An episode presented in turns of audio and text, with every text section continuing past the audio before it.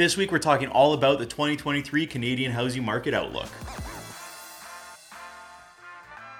Welcome back, everybody, and thank you so much for joining me. It is an absolute pleasure to have you tuning in again this week. I am joined by a super special guest, fellow team member Albert Iavarone. Uh, welcome, Josh, Albert. Yeah, man. Thanks. thanks for having me on. It's the second time. Happy New Year. Yeah. And uh, you know, I think last time we were together, we were smashing cannolis. Yeah, so that's let's get down to some business. You know what? That video actually got a comment recently, which means people are still watching that video from when we filmed it. So cannoli eating is a hot topic in Hamilton, apparently. Um, but this week we have a super exciting topic. Before we dive into it, though, I want to direct your attention to the link below. If you're looking to buy or sell a house in Hamilton, Ontario, you can use that link to book a time with me that is convenient for you to talk about your real estate needs. Let's jump into it. 2023. I mean, 2022 is a roller coaster, but what do you see happening in 2023? Oh man, you know, to me, it's it's really all about interest rates. Um, you know, I, I, I here's what I see. I, I think we're going to get another small increase here, probably early in the year. I think the Bank of Canada's temperature right now is to let it ride, uh, see what the economy does, and then hopefully by the back half of the year we might see a small decrease. I mean, that's kind of my best guess based on where things are at. I don't know. What, what are you thinking on that? I was going to say the same thing. Like, I mean, that seems to be the trend that everybody's talking about a small increase. And by small, we mean like quarter point, right? I don't think we're going to see. I think it's quarter point or yeah, flat, right? five at the, next- most. Yeah. But I think it's unlikely this year we see that 0.75 hike or anything crazy like that. I think we're most likely going to be at that 0.25. But you're right. We have what? January is the first announcement, March is the next. So January likely we'll see that increase. And then March, I don't know. I think they're going to watch it a little more carefully this year. Last year was just kind of raise, raise, raise, try to curb. Yeah, and we know it's all it's all tied to inflation, right? So it's going to depend on these inflation rates. Um, generally, what's happening in the U.S. is a good leading indicator. Um, yeah, but it'd be Armageddon. I mean, that's kind of worst case scenario. When we talk about worst case scenarios, worst case scenario is if the, if interest rates just continue to escalate, um, and we end up with you know 0.75 and one percent raises here in the year. That that would probably be worst case for the real estate market. But I don't, I don't think we're going to be there. Yeah, and I mean, if we keep seeing inflation raise and rates raise at the same time, then that could be that's like a catastrophic situation. Yeah. Now, a misconception I see is I, I know you know some people, some sellers and or buyers are expecting interest rates to fall sharp in the back half of the year. That's just not how the Bank of Canada works. Um, so I, I think it's going to be flat. If we see a drop, to me, it's going to be last quarter. It's going to be fairly minor, um, and then maybe we'll see kind of a gradual in, uh, decrease starting in, in 2024. Yeah, and I want to jump into prices because it's going to be, I think, directly related to what happens with the interest rates. So I know personally with prices, I think we're going to continue to see the prices fall as long as the rates are increasing. I think even if the rates, you know, say we see one bump, then they, you know, sit. I think people might still be a little hesitant until they they think that the rates aren't going to go up anymore because then that's when we'll really start to see the bottom. Yeah, and to me, well, there's there's a couple of factors into that. So so one of them is kind of fear of the market, and I think you're right about that. I mean, the the rates really got to stop rising before people are comfortable to jump back into the market. But the other metric I really look at is I look at affordability. Right, and so as as interest rates have uh, have, have sharply increased in, in 2022, you know affordability has gone through. If it's out of whack, right, houses are currently unaffordable. Even if interest rates are flat, this year, housing prices where they are right now, to me, the affordability gap is still too wide. Right. So, mm-hmm. based on that, I tend to agree with you. I think even if interest rates stay flat, we're going to see prices slide a little bit here in the first half of the year just based mm-hmm. on affordability. And that's, I- that's kind of my. Exactly. And I think we're actually going to see some shocking statistics this month, January, and in February, because our average price now for this year is going to be competing against the highest prices seen in the Canadian real estate market. So I think this is when people were saying big percentage drops year Yeah. over year.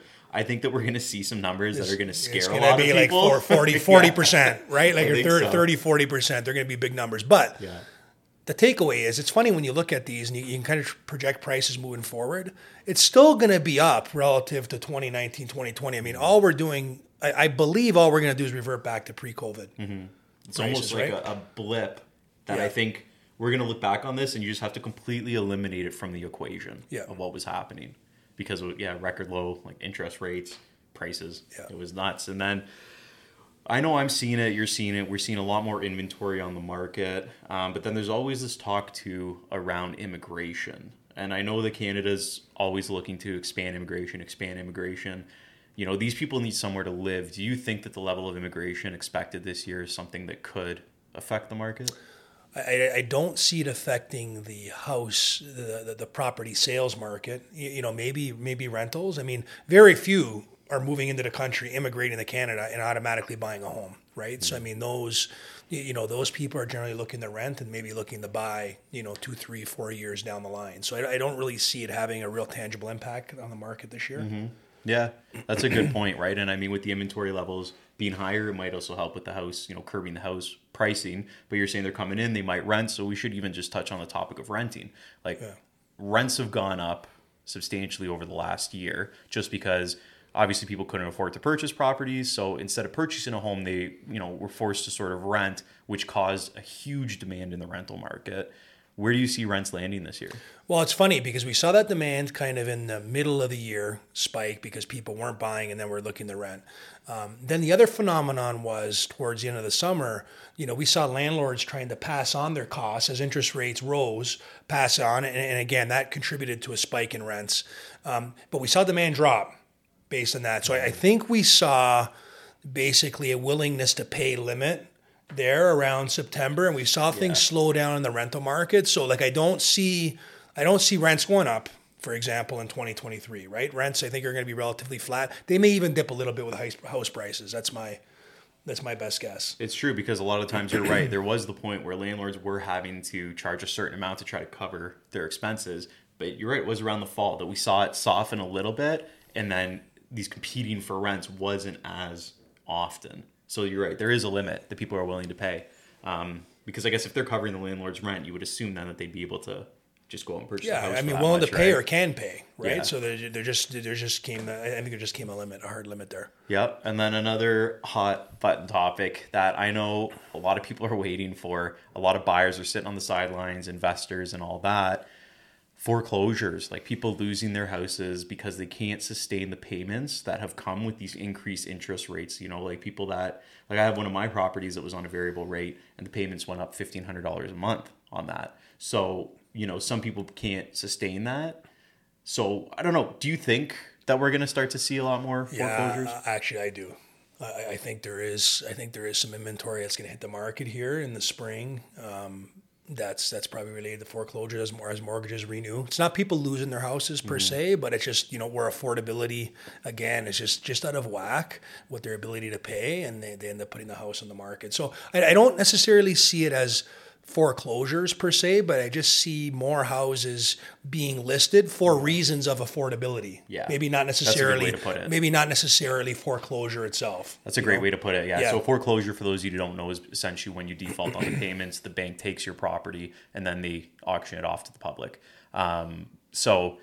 Yeah, you're right. I think people before it gets to that point will sell because honestly, a lot of people, especially those that are renewing five year mortgages, they still bought their house for a really cheap price. They're still going to have the option, okay, I can't afford these payments anymore, but I can still sell and make a couple hundred thousand dollars on the sale because I still did yeah. make money. That, that's exactly right. So I mean anything purchased before 2019, 2020, for sure you're not they're not underwater, mm-hmm. right? There's there's actually still profit to be made there. No matter really no matter what happens this year, there's still profit to be made there. So they're not underwater. So it's not a foreclosure situation like you would have seen in you know Florida in in, in 2009, right? So we're not mm-hmm. in that that sort of market.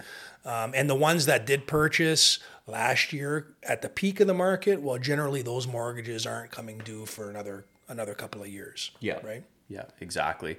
So, I mean, I think in terms of the prediction, that's pretty much it. Like, what else is there to talk about on that topic? I don't know. Twenty twenty three. How do you think the year is going to be? Look, overall? I look. On, I look on blanket the, statement. it. Well, look. I look on the bright side of things. Right. First time yeah. home buyers rejoice. Yeah. I, I think affordability is getting better. Um, it's already better. You can get into the market. You're going to increasingly be able to get into the market here in, in 2023. Um, and the other take back, the, the other takeaway from this is interest rates are temporary, right? The price at which you buy a house is not. So this is really an opportunity to buy a house with leverage in 2023. Maybe you're paying a higher interest rate, but you know what? That interest rate is going to change two years down the mm-hmm. road, right? And your cash flow is going to change two years down the road based on that. So I, I see an opportunity there. And that's a great point too, because you know, like even your purchase at a lower price, your payments may be higher with the interest rate, but you're saving money on the amount that you have to put down and you're saving money on you know land transfer yeah. tax. So it becomes cheaper to actually close on the property as long as you can sustain those monthly payments because you're right. Yeah if we if we look run, at this relative to the peak right? So at the peak you're paying a really high price and really low interest rates. Would you rather do that or would you rather pay a lower price and pay higher interest rates? The answer is number two because mm-hmm. your interest rates are going to change just like the interest rates are changing from the people who bought at the peak. Yeah yeah.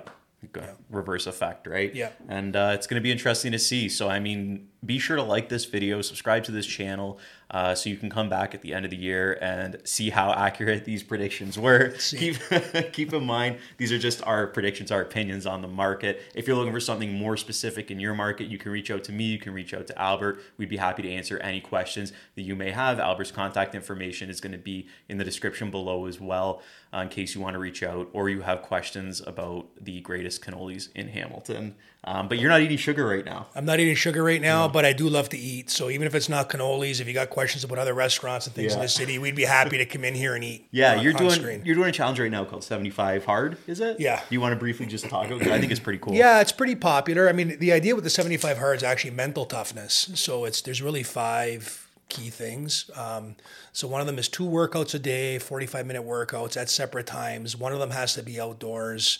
Uh, you need to follow a diet of your own choosing. So, really, it's just the idea of sticking to something, um, doing intermittent fasting. Um, no sugar, no alcohol. You got to read 10 pages of a self improvement book. Um, you need to take a selfie every day.